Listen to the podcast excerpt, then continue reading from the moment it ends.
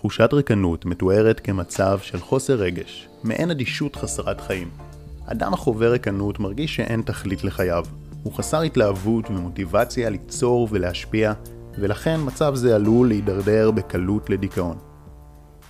אומרים שהמגפה המודרנית היא דיכאון, וזה נכון, יותר ויותר אנשים שוקים לתוך תחושות של דכדוך ואפתיות, וחברות של תרופות פסיכיאטריות מרוויחות יותר ויותר כסף. אך האמת היא שהמגפה החמורה יותר היא ריקנות. אילו נדע להבין את הגורמים לתחושת הריקנות, נוכל למנוע מקרים רבים של דיכאון ולהתחסן מפניו. מעבר לכך, מסתבר שתחושת ריקנות היא הרבה יותר נפוצה, למעשה כמעט כל אדם חווה ריקנות ברגעים מסוימים בחייו, ויש כאלו שאף על פי שהם נראים מצליחים ומתפקדים היטב, מסתובבים עם התחושה הזו שנים, וכך חייהם חולפים לנגד עיניהם בלי שהם באמת חיים אותם. לעוד סרטונים עם תכנים איכותיים על פסיכולוגיה, התפתחות אישית ו-NLP, עקבו עכשיו אחרי הערוץ. גורם מספר 1 לתחושת ריקנות, הרעיון שצריך למצוא משמעות. מאז שאנו צעירים, מוכרים לנו את המיתוס שיש לנו תפקיד בעולם, שכל אדם חשוב ובעל ערך מיוחד, וגם אם לא אומרים לנו את זה באופן מילולי, יש לנו רצון כמעט מולד להיות חשובים ולהאמין שלחיינו יש תכלית. אך כשאנו מתבגרים, אנו מתחילים להבין שלא משנה כמה נהיה מוצלחים ומוכשרים, אנחנו לא מרכז העולם. וגם העם והמדינה שלנו אינם מרכז העולם. וגם כדור הארץ אינו מרכז היקום, אנחנו בסך הכל גרגר של חול באוקיינוס גדול, וזה במקרה הטוב. התגלית הזאת מתסכלת אנשים רבים, והם חשים שלעולם לא ימצאו דבר מה באמת משמעותי. ויודעים מה? גם אם כל מה שכתבתי כאן לא מדבר אליכם בכלל, ואתם כן מאמינים שקיימת משמעות לחייכם שהיא מלמעלה. עדיין, אתם עלולים להיות מתוסכלים מכך שטרם מצאתם אותה, ואתם רק מייחלים לרגע שיקרה אירוע פתאומי מלא בזיקוקי דינור, וזה יהיה הרגע בו תגלו את משמעות חייכם. קצת כמו בסיפור של משה והסנה הבוער. גם האנשים שקלטו עד כמה הם אפסיים בעולם, וגם אלו שמחכים למצוא את המשימה שיועדה עבורם, שניהם נופלים באותה טעות.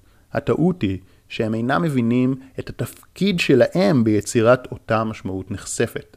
הם טרם הבינו שמשמעות לא צריך לחפש, ולא ניתן למצוא אותה. חייבים ליצור משמעות. ויקטור פרנקל, הפסיכיאטר שביסס את כל התיאוריה שלו על חשיבות של מציאת פשר לחיים, ענה בספרו "האדם מחפש משמעות" על השאלה מהו אותו פשר, מהי אותה משמעות. ציטוט התשובה המציג שאלה זו משול למי ששואל אלוף שחמט, אמור נא לי, מהו הטוב שבמסעים? פשוט אין לך דבר כמו המסע הטוב ביותר, אלא בהקשר למצב מסוים במשחק ולאישיותו המיוחדת של היריב. הוא הדבר לעניין קיומו של האדם. אין תכלית אחת לחיים, ניתן ליצור אותה בכל דבר ובהתאם למה שמלהיב אותנו. איך עושים זאת? זה אולי חומר למאמר נוסף. כרגע הנקודה הקריטית שחיוני להפנים היא שעלינו להפסיק לחפש ולהתחיל ליצור, להציב לעצמנו מטרה וחזון שהם גדולים יותר מעצמנו, תורמים לאנשים נוספים וגורמים לנו להתעלות מעבר לעצמי הקטן שלנו.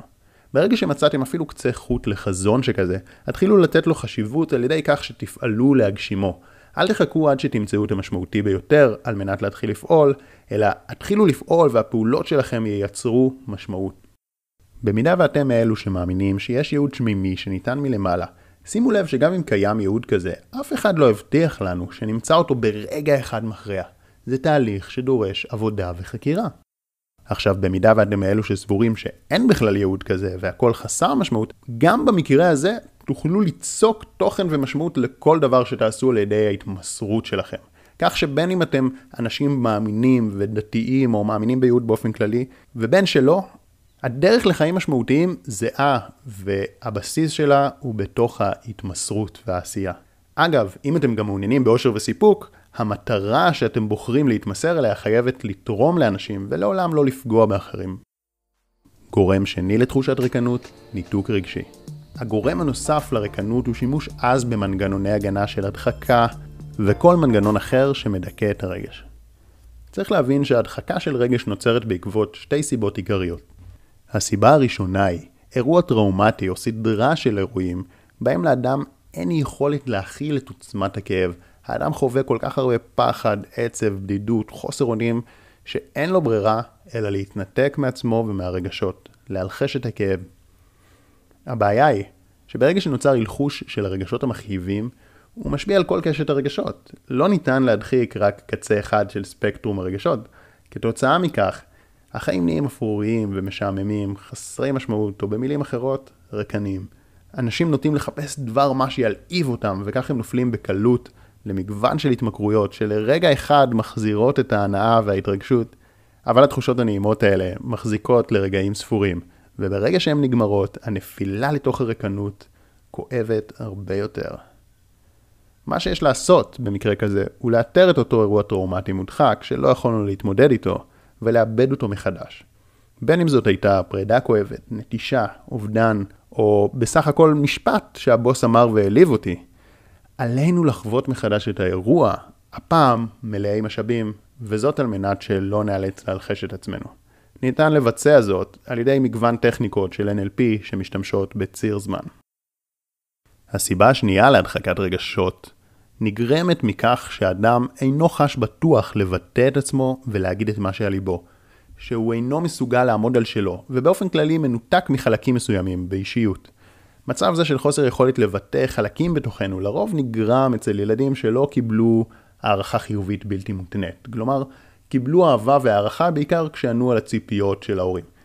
אותם ילדים למדו שצדדים מסוימים בתוכם אסורים, וככל שהאהבה שקיבלו הייתה מותנית יותר, כך יותר רגשות וחלקים באישיות שלהם הודחקו.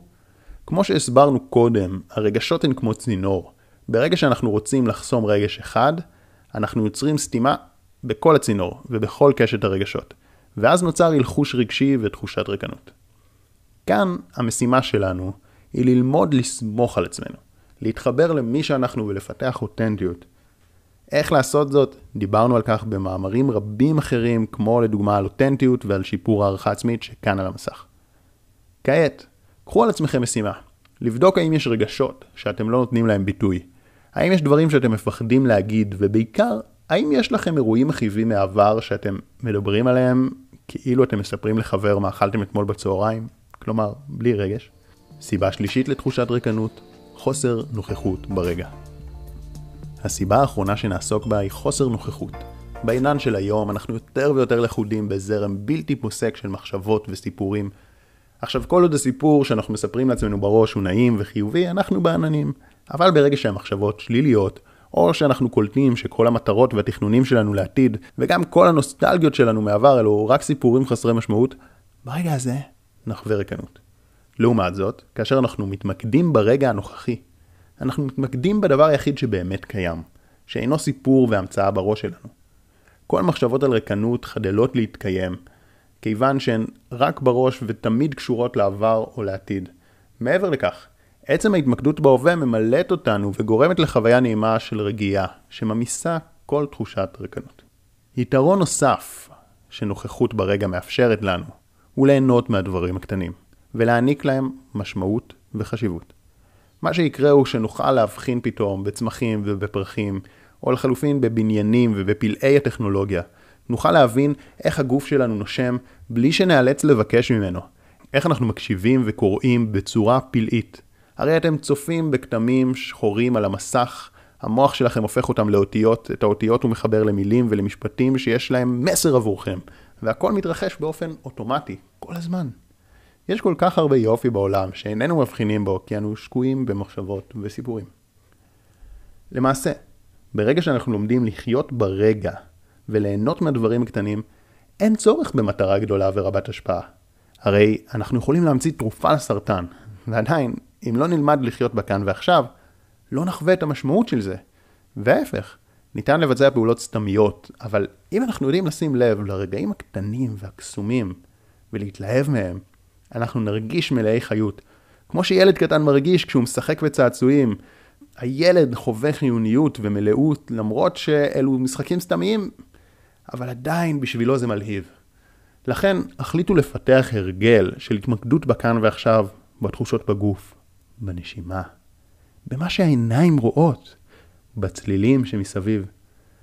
כך תוכלו למצוא עניין ומגוון בכל דבר פעוט, ותחושת הריקנות תתמוסס לחלוטין. אז בואו נסכם את שלושת הטיפים שלנו, איך להתגבר על תחושת ריקנות וחוסר משמעות. הטיפ הראשון, אל תחפשו משמעות, תיצרו אותה על ידי התמסרות לחזון, כאשר עבור רוב הרבה יותר מספק להתחבר לחזון שהוא גדול מהם ותורם לעוד אנשים. הטיפ השני, בחנו את עצמכם. עד כמה אתם מבטאים רגשות בחופשיות? עד כמה אתם חופשיים להיות עצמכם? האם יש לכם טראומות או רגשות מודחקים? האם יש לכם דפוס של ריצוי? אם כן, העזרו באיש מקצוע או עבדו על הדברים האלה. והטיפ השלישי, התמקדו ברגע. זו כמובן מיומנות גדולה בפני עצמה, אשים כאן כמה מדיטציות שעוזרות בכך. כמובן לא חייבים מדיטציה כדי לעבוד על זה, אפשר לתרגל נוכחות ברגע גם עכשיו. טיפ זהב, מה שבטוח יכול להועיל לכם בליישם את כל אחת משלוש העצות הוא להמשיך להזין את עצמכם בתכנים מעצימים. למעשה, עצם כך שאתם מקדישים את הזמן הפנוי שלכם לדברים משמעותיים שמפתחים אתכם במקום לעסוק בסרק, זה כבר הופך את החיים שלכם למשמעותיים יותר. אז מומלץ לעקוב אחרי ערוץ היוטיוב כדי לקבל עוד תכנים איכותיים בחינם.